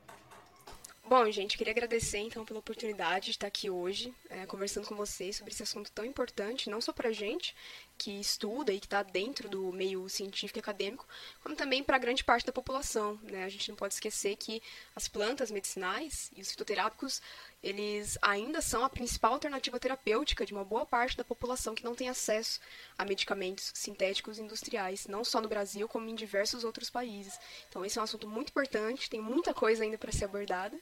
E é isso, espero que vocês tenham gostado. Ah, beijos e valeu! Bom, gente, queria agradecer por essa oportunidade de falar sobre esse tema interessantíssimo que eu gosto muito. E faço das palavras da Gabi as minhas também, porque é um tema muito importante e eu fico muito feliz de poder discutir aqui de forma tão aberta. Então eu agradeço e um beijo. É isso. Sigam o Chá de Ciência, o grupo R1. Um R. É grupo É um 1R, R, grupo um desculpa. Desculpa. E o Chá de Ciência vocês conhecem no- da nossa primeira entrevista, escutem também, que é muito legal. E sigam o Nest de Darwin aí no Instagram, no Facebook, principalmente no Twitter, tá ligado? Que agora Que agora o Twitter tá o bom. gerente ficou maluco. E é isso. Falou, rapaziada. Valeu, pessoal. Falou, gente. Tchau. Tchau, gente.